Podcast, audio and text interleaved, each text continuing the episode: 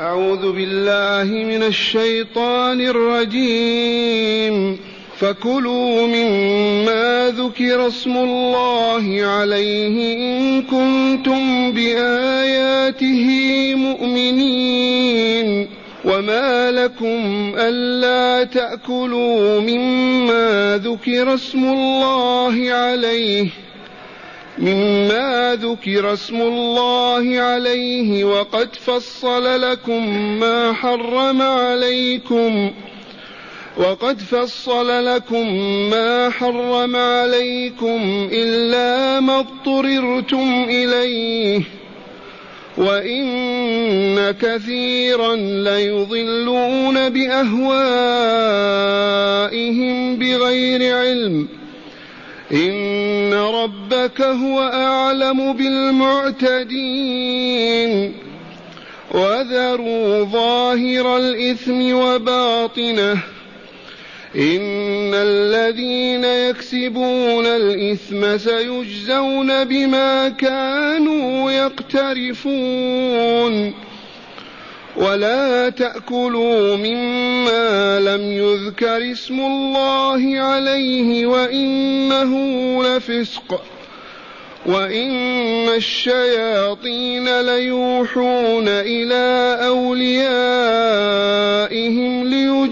ليجادلوكم وإن أطعتموهم إنكم لمشركون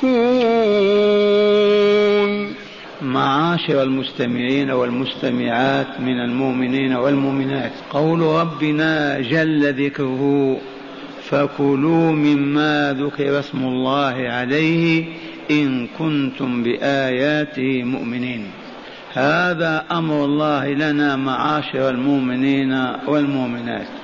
أن نأكل من الذبائح مما أذن الله في أكله وهي الأنعام. ومن غير الأنعام كالطير مثلا أو الدجاج من كل ما أذن الله في أكله. عند الذبح عند التذكية يجب أن يقول من يذكي من يذبح بسم الله. فإذا ذكر اسم الله بهذا اللفظ بسم الله حل أكل ذلك الذبيح وأصبح من الطيب الحلال. فإنه لم يذكر اسم الله عليه سواء ذكر اسم غير الله كالأصنام والأحجار أو الأنبياء والصالحين أو لم يذكر اسم الله ولا اسم غيره. لا يحل الأكل. إذ هذه الذبيحة لولا إذنه تعالى بذلك ما جاز أن تذبح هذا الحيوان وتقطعه عن الحياة. فأنت تقول بسم الله أذبحه فمن هنا لا يحل لمؤمن ولا مؤمن أن يذكي شاء أو بعيرا أو بقرة أو غنم أو ماعز أو طائر من الطير كالدجاج وأصنافه إلا ويقول بسم الله. فإن نسي أن يقول بسم الله وهو مؤمن موحد لا يشرك بالله جاز أكله لأن الله رفع عن هذه الأمة الخطأ والنسيان. أما أن يقول لا أقول اسم الله عليه ولا أذكره لا يصح أكله أبدا ولا يجوز. هنا بعض الشياطين من المجوس واليهود والمشركين قالوا لماذا الذي يقتله الله جل جلاله ويميته تحرمونه ولا تأكلونه وتقولون ميتا؟ والذي تقتل أنت يا آدمي وتذبح تقول هذا حلال. وهذه من وسوسة الشيطان وإملائه لأوليائه المتفق معهم على الإضلال والإفساد في الأرض. إذا فمن هنا أزال الله تعالى من نفوس المؤمنين والمؤمنات هذا الوهم هذا وقال فكلوا مما ذكر اسم الله عليه إن كنتم بآياته مؤمنين. آمنا بالله وبلقائه وكتابه ورسوله. إذا فلا نصغي ولا نسمع إلى وساوس, وساوس الشياطين. إذ قالوا كيف الذي تقتلونه أنتم تقولون حلال وتأكلونه؟ والذي يقتله الله ويميته تقولون حرام. توجد نفوس صغيرة تصغي إلى مثل هذا. فأبطل الله هذا وانتزعه من ألسنتهم قبل أن يصل إلى قلوب المؤمنين. وهي آية محكمة إلى يوم القيامة. فكلوا مما ذكر اسم الله عليه إن كنتم بآياته مؤمنين. وآيات الله بينت لنا الحلال والحرام في سورة النحل في سورة المائدة وإن كانت سورة المائدة ما نزلت بعد. وقوله تعالى وما لكم لا تأكلوا مما ذكر اسم الله عليه وقد فصل لكم ما حرم عليكم إلا ما اضطررتم إليه. جاء من سورة النحل بيان ذلك. في آخر السورة ذاك من سورة المائدة. فبين المحرمات. في سورة إنما حرم عليكم الميتة والدم ولحم الخنزير وما أهل, لغير وما أهل به لغير الله. فمن اضطر غير باغ ولا عاد فلا إثم عليه. إن الله غفور رحيم. إذا وما لكم أي شيء يمنعكم أن تأكلوا مما ذكر اسم الله عليه. وقد فصل لكم ربكم وبين ما حرم عليكم في كما قلنا في النحل وفي غيرها إلا ما اضطررتم إليه. فالذي يخاف على نفسه الموت له أن يأكل مما حرم الله. القدر الذي يحفظ به حياته لا أن يأكل ليشبع ويتلذذ بالميتة المحرمة أو لحم الخنزير أو الدم وإنما يأكل بقدر الحاجة. إذا أكل ما يسد رمقه ويقيم صلبه يكتفي بذلك ما يتلذذ ويشبع منه إلا ما اضطررتم إليه. ثم قال تعالى لهم وإن كثيرا أي من الشياطين من الإنس والجن لا يضلون بأهوائهم بغير علم. يفتون ويقولون هذا حلال هذا حرام هذا كذا بدون ما علم عن الله ولا عن رسوله. أكثر الناس هكذا وخاص أهل الكفر والشرك. وإن كثيرا من الناس لا يضلون بأهوائهم بغير علم. إن ربك هو أعلم بالمعتدين وسوف يجزيهم مقابل اعتدائهم. لأن التحريم والتحليل من حق الله فقط. التحريم للمأكل المشرب الملبس المسكن المركب المنكح التحريم والتحليل من حق الله تعالى وحده. ولماذا؟ لأن العبيد عبيده هو الذي قائم على حياتهم. أولا وثانيا هو الذي يعلم ما يضر بأنفسهم ما ينفع. وهل غير الله يعرف هذا؟ أولا الملك ملكه. يأذن في كذا ولا يأذن في كذا. تعترض عليه. ثانيا هو إذا أحل عرف أن هذا الحلال ينفع الآكل. وإذا حرم علم أن هذا الحرام يضر الآكل. لأنه ولي المؤمنين ورب العالمين.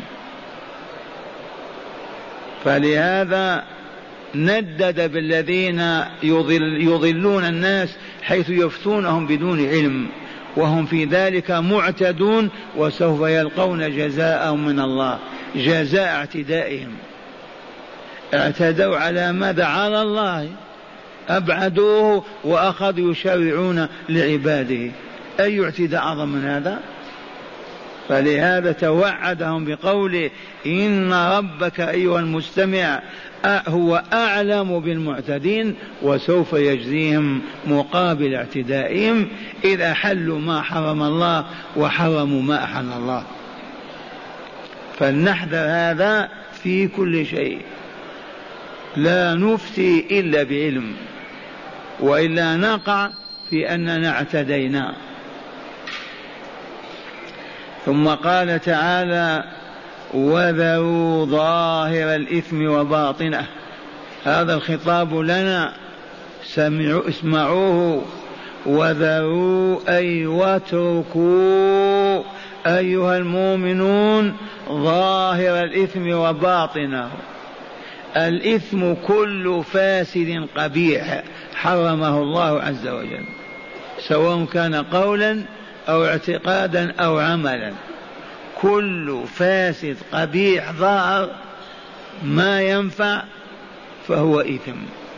وقد يكون الإثم ظاهرا علنا وقد يكون باطنا سريا وخفاء والكل ممنوع. كان العرب في الجاهلية يمنعون الزنا العلني ويبيحون الزنا السري وهو اتخاذ صديقة أو كذا يزني بها. ولا يزنو يزنون علنيا إلا العبيد. لكن الآية أعم من هذا. الآثام الذنوب منها ما هو ظاهر ومنه ما هو باطن. فلا تقول أنا فقط لا أفعل ذنبا يراه الناس. وأما ما كان خفيا ولا يطلع عليه أحد إلا الله هذا لا بأس به. هذه الآية عامة في كل إثم. وذروا أي اتركوا ظاهر الإثم أي ما ظهر من الإثم وباطنه أي ما خفي لأن الظاهر فوق الباطن أسفل. كثيابنا من فوق وباطن. كذلك الكلمة الباطلة بالكذب والغيمة من النميمة هذا إثم ظاهر. والغش والخداع والبغض في باطن نفسك هذا إثم باطن. هذه الآية تحرم الإثم وهو كل ما يضر وهو قبيح وفاسد. وكيف نعرف هذا؟ الجواب كل ما حرم الله عز وجل من قول أو اعتقاد أو عمل فهو والله لإثم. وسواء كان ظاهرا أو باطنا. أمرنا بهذا من أجل أن تبقى أنفسنا طاهرة زكية نقية فإذا جاء ملك الموت يسلبها ينتزعها وهي كأرواح الملائكة. فهذه الروح يعرج بها إلى الملكوت الأعلى وتبقى في الجنة إلى قيام الساعة. فإن كانت خبيثة منتنة بالآثام والذنوب ما ترفع أبدا. ترفع ولكن لا تفتح لها أبواب السماء. وهذا قطعي لقول الله تعالى إن الذين كذبوا بآياتنا واستكبروا عنها لا تفتح لهم أبواب السماء ولا يدخلون الجنة حتى يلج الجمل في سم الخياط هذا مستحيل. البعير لا يدخل في عين الإبرة. صاحب النفس الخبيثة بأوضار الذنوب وفعلها هذه الروح لا تفتح لها أبواب السماء. فلهذا أمرنا سيدنا ومولانا وولينا بأن نترك ما ظهر من الإثم وما بطن. ولا نستصغر إثما أو نحتقر آخر. ثم قال تعالى إن الذين يكسبون الإثم سيجزون بما كانوا يقترفون من الذنوب والآثام.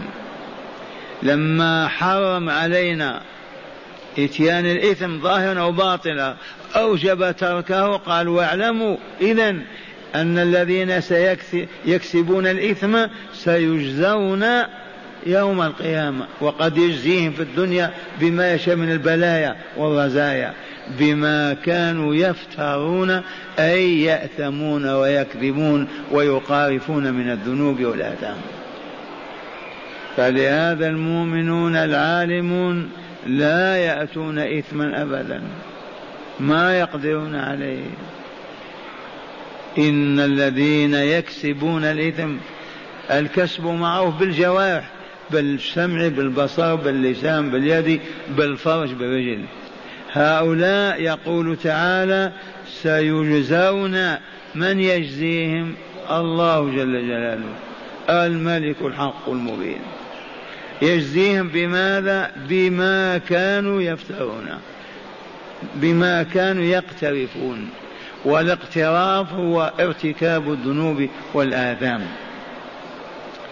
ثم قال تعالى مخاطبا المؤمنين ولا تأكلوا مما لم يذكر اسم الله عليه ولا تأكلوا مما أي من الذي لم يذكر اسم الله عليه وإنه لفسق فلا يحل لمؤمن ولا مؤمنة أن يأكل ذبيحة ذكر عليها اسم ولي أو نبي أو صنم أو حجر أو جان لأنهم يذبحون للجان. وثانيا لو قال هذه الذبيحة لسيد فلان وعند الذبح قال بسم الله فهي والله محرمة ولا تؤكل لأنه ذبحها له أما الاسم فشيء ثاني. هنا حالتان. حال أن يقول بسم الله أو باسم روح الله أو باسم كذا. هذه يجوز أكلها الجواب والله ما يجوز بالإجماع. لماذا؟ لأنه تعبد بها غير الله تقرب بها إلى كائن سوى الله. فهو إذا يطلب مصلحته أو فائدته من هذا الذي يذبح له فهو إذا عبده حيث أقبل عليه بقلب ووجهه وتقرب إليه وتزلف بهذه الذبيحة. ثانيا أن يقول هذه شاة سيدي فلان أو هذه الشاة لكذا ثم عند الذبح يقول بسم الله فكذلك والله لا يحل أكلها. وإن قلت لم وقد سمى الله سمى الله هل ذبح لله هو؟ هل تعبد الله بذلك وتملق إليه وتزلف؟ هو قال هذه الشاة لفلان يتقرب إليه ويتزلف ويتوسل. فمرة أخرى أقول لا فرق بين أن يقول بسم الله أو باسم روح الله أو باسم مريم ويذبح. لا تؤكل وإن قال أنا أردت الله. الثاني أن لا يقول باسم فلان يقول بسم الله وهو ما ذبحها إلا ليتقرب إلى فلان. ولا تقل يأتينا ضيف فنقول يا ولدي اذبح الشاة الفلانية لضيفنا. فهذا ليس من باب التعبد والتقرب. إكرام الضيف واجب وقد نزل بنا فبسم الله نذبح ونكرم ضيفنا إيمانا بالله ورسوله وطاعة لله ورسوله.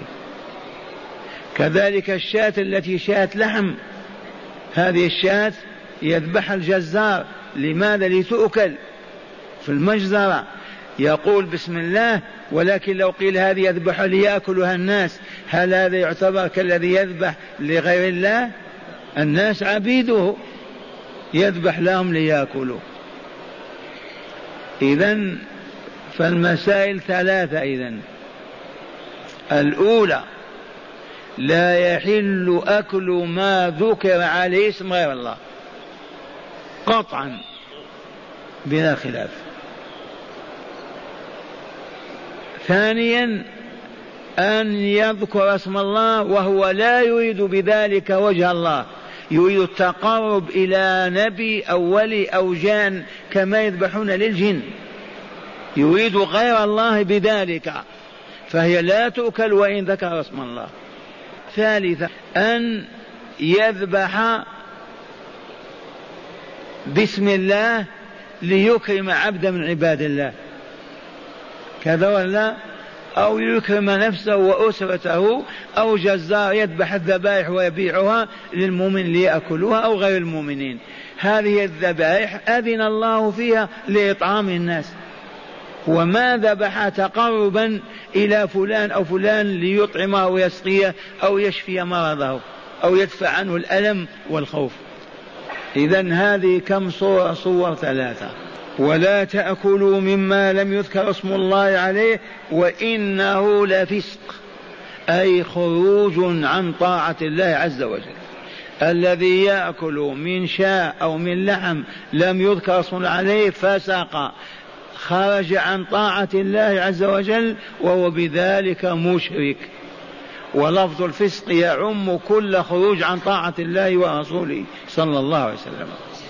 وإنه لفسق. أن تتحاشى ولا تأكل مما ذكر اسم الله عليه. اللهم إلا أن يكون حراما سرقة وسمى عليها السائق بسم الله. هل يجوز أن تأكل سرقة ما يجوز. هذه الرابعة. هو سرق شاء اختطفها أخذها بالقوة وذبح وقال بسم الله هل يجوز لمن علم ذلك أن يأكل؟ ما يجوز إنه لفسق. وإنه لفسق.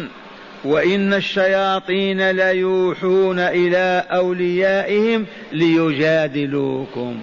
هذا الذي ذكرناه أولا هو سبب نزول الآية. كما قلت لكم اليهود والمجوس يتكلمون مع العرب وقالوا لهم نبيكم أو هذا الذي يزعم كذا انظر إلى عجيب فعله ما يقتله بنفسه حلال. انتبهتم وما يقتله ربه بسكين الذهب يقول حرام. فتأثر بهذا بعض الضعفاء من المؤمنين. فنزلت الآية تبين هذه الحقيقة. فيقول تعالى وإن الشياطين شياطين الإنس يوحون إلى شياطين الجن بالوسوسة ويلقي في روعه كلمة ويقولها. هذا المعنى من أين أتى؟ لا بد من الشيطان. كيف الذي يذبحه الله بسكين من ذهب يقول حرام والذي يذبح هو بحديد يقول حلال؟ فالعوام يتأثرون بهذا يقول ممكن هذا. وإن الشياطين لا يوحون إلى أوليائهم ليجادلوكم. وإن أطعتموهم إنكم لمشركون والله. وإن أطعتموهم وحرمتم ما أحل الله أشركتم. لأنكم أطعتم الشيطان وعبدتموه. وطاعة الشيطان عبادته. أليس الشيطان هو الذي زين هذا؟ وأوحى إلى أوليائه فإذا استجبت أنت وحرمت ما أحل الله معنى هذا عبدت الشيطان. ويكفي قوله تعالى إنكم لمشركون. وهكذا لا يحل لمؤمن ولا مؤمن أن يذكي بغير اسم الله عز وجل. وكل لحم لم يذكر عليه اسم الله لا يحل أكله أبدا. وأسوأ من ذلك إذا ذبح لغير الله عز وجل وتقرب به إلى المخلوقات من الإنس والجن. فإن ذلك شرك وأي شرك هو. والله يقول وإن أطعتموهم إنكم لمشركون. اسمعوا الآيات في الشرح لتزدادوا علما بإذن الله ويقينا. يقول مما أوحى به شياطين الجن. مما أوحى به شياطين الجن إلى إخوانهم من شياطين الإنس. أن قالوا للرسول والمؤمنين كيف تأكلون ما تقتلونه أنتم وتمتنعون عن أكل ما يقتله الله؟ يبدو الكلام كان معقول يعني. هذا من وحي الشيطان. فأنزل الله تعالى قوله فكلوا مما ذكر اسم الله عليه إن كنتم بآيات مؤمنين. فأمر المؤمنين بعدم الاستجابة لما يقوله المشركون وقال وما لكم ألا تأكلوا مما ذكر اسم الله عليه. أي أي شيء يمنعكم من الأكل مما ذكر اسم الله عليه. وقد فصل لكم أي بين لكم غاية التبيين ما حرمه عليكم من المطاعم إلا ما اضطررتم إليه أي ألجأتكم الضرورة إليه كمن خاف على نفسه الهلاك من شدة الجوع فإنه يأكل مما حرم الله في حال الاختيار. ثم أعلمهم أن كثيرا من الناس يضلون غيرهم ويضلونهم أيضا بأنفسهم بأهوائهم بغير علم فيحلون ويحرمون بدون علم وهم في ذلك ظلم معتدون لأن التحريم والتحليل من حق من؟ من حق الرب تعالى لا من حق أي أحد من الناس وتوعدهم بما دل عليه قوله إن ربك هو أعلم بالمهتدين. ولازم أنه سيجازيهم باعتدائهم وظلمهم بما يستحقون من العذاب على اعتدائهم على حق الله تعالى في التشريع بالتحليل والتحريم. وقوله تعالى في الآية الثالثة وذروا ظاهر الإثم وباطنه يأمر تعالى عباده المؤمنين بترك ظاهر الإثم كالزنا العلني وسائر المعاصي وباطن الإثم كالزنا السري وسائر الذنوب الخفية.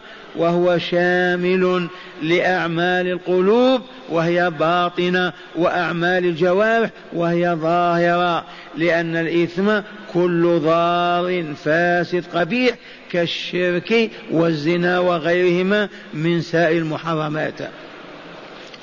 ثم توعد الذين لا يمتثلون أمره تعالى بترك ظاهر الإثم وباطنه بقوله إن الذين يكسبون الإثم سيجزون بما كانوا يقترفون أي سيجزيهم يوم القيامة بما اكتسبوه من الذنوب والآثام ولا ينجو إلا من تاب منهم وصحت توبته.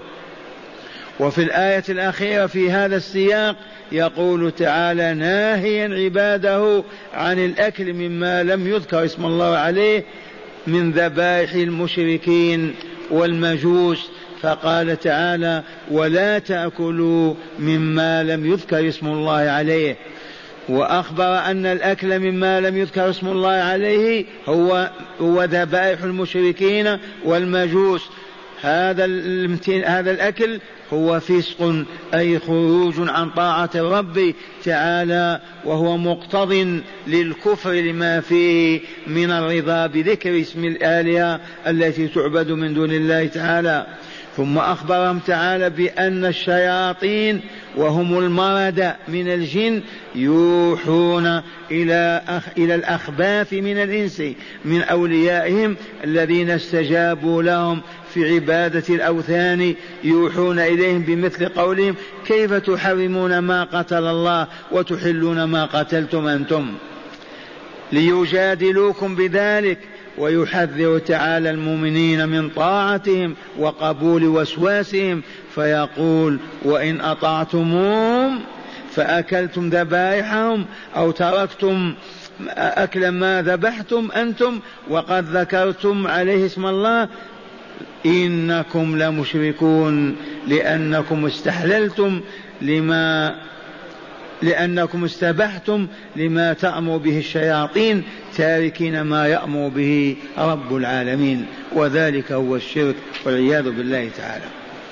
تذكرون الآن لهذه الآيات هدايات. تأملوا أولا حل الأكل من ذبائح المسلمين. حل الأكل من ذبائح المسلمين. من أين أخذنا هذا؟ كلوا مما ذكر اسم الله عليه. ثانيا وجوب ذكر اسم الله على بهيمة الأنعام عند تذكيتها. وليس هذا خاص بالبقر والغنم. كل ما أذن في أكل من الطير وأنواعه لا بد من اسم الله عز وجل. إلا في حال الصيد فإنك تقول بسم الله وترمي سهمك. من أين عرفنا وجوب ذكر اسم الله؟ أيوة. ثالثا حرمة اتباع الأهواء ووجوب اتباع العلماء. حرمة اتباع الأهواء أي أصحاب الأهواء. ووجوب اتباع العلماء أي العالمون بما أحل الله وبما حرم. رابعا وجوب ترك الإثم ظاهرا كان أو باطنا وسواء كان من أعمال القلوب أو أعمال الجوارح. وذروا ظاهر الإثم وباطنه. خامسا حرمة الأكل من ذبائح المشركين والمجوس والملاحدة البلاشبة الشيوعيين. بخلاف ذبائح اليهود والنصارى. حرمة الأكل من ذبائح المشركين والمجوس والملاحدة البلاشفة الشيوعيين. لعلكم ما فهمتم هذه. أباح الله لنا أن نأكل طعام أهل الكتاب. هذا هو. أما غير الكتابين من المشركين والمجوس والذين لا دين لهم الملاحدة لا يحل ذبائحهم أبدا. وإن ذبحوها على أحسن صورة. سادسا اعتقاد حل طاعة الشياطين شرك والعياذ بالله تعالى. من يعتقد أن الشياطين يطاعون وهذا يتناول الذين يذبحون للجن. الذين يذبحون للجن يتناولهم هذا. عابدوا الجن بالذبح لهم. يا أولياء الله قولوا لبيك أو تشكون في ولايتكم. يا أولياء الله إليكم بيان بعض مكاره الله تعالى لتكرهوها ولا تفعلوها. أولا الرجل الشديد القاسي كثير الجدال والخصومة. هذه الصورة صاحبها مبغوض لله. يجب أن تبغضه أنت. الرجل الشديد القاسي كثير الجدال والخصومة هذا الشخصية مبغوضة لله. تحبها أنت؟ إذا خالفت ربك. ما أنت بوليه. ومعنى هذا لا نكون قساة أشداء غلاظ نجادل في الخصومات. وندعي وندعي. هذا الموقف ما يرضاه الله ولا يرضاه أولياء الله. قال وذلك لقول الرسول صلى الله عليه وسلم أبغض الرجال إلى الله الألد الخصم. أبغض الرجال إلى الله الألد الخصم. فاحذر يا طالب ولاية الله تعالى أن تتصف بهاتين الصفتين. فإن ذلك مما يكره مولاك. فاكرهه أنت إكراه بكره ولا تتصف به لتتحقق ولاية الله سبحانه وتعالى لك. ثانيا الطلاق لغير موجب يقتضي الطلاق لغير موجب يقتضي أي الطلاق. قال وهو حصول أذى لأحد الزوجين. ما هو الموجب للطلاق؟ حصول أذى للزوج أو الزوجة ولا يزول إلا بالطلاق. فهذا الطلاق جائز. فإن لم يكن أذى حقيقيا أو كان ولكن إزالته بغير الطلاق ممكنة فلا يجوز الطلاق لأنه مبغوض لله تعالى وولي الله لا يأتي مبغوض ربه. فهمتم؟ الطلاق يجوز عند رفع الضرر عن ولي الله أو عن أمة الله. بدون ضرر ما في طلاق.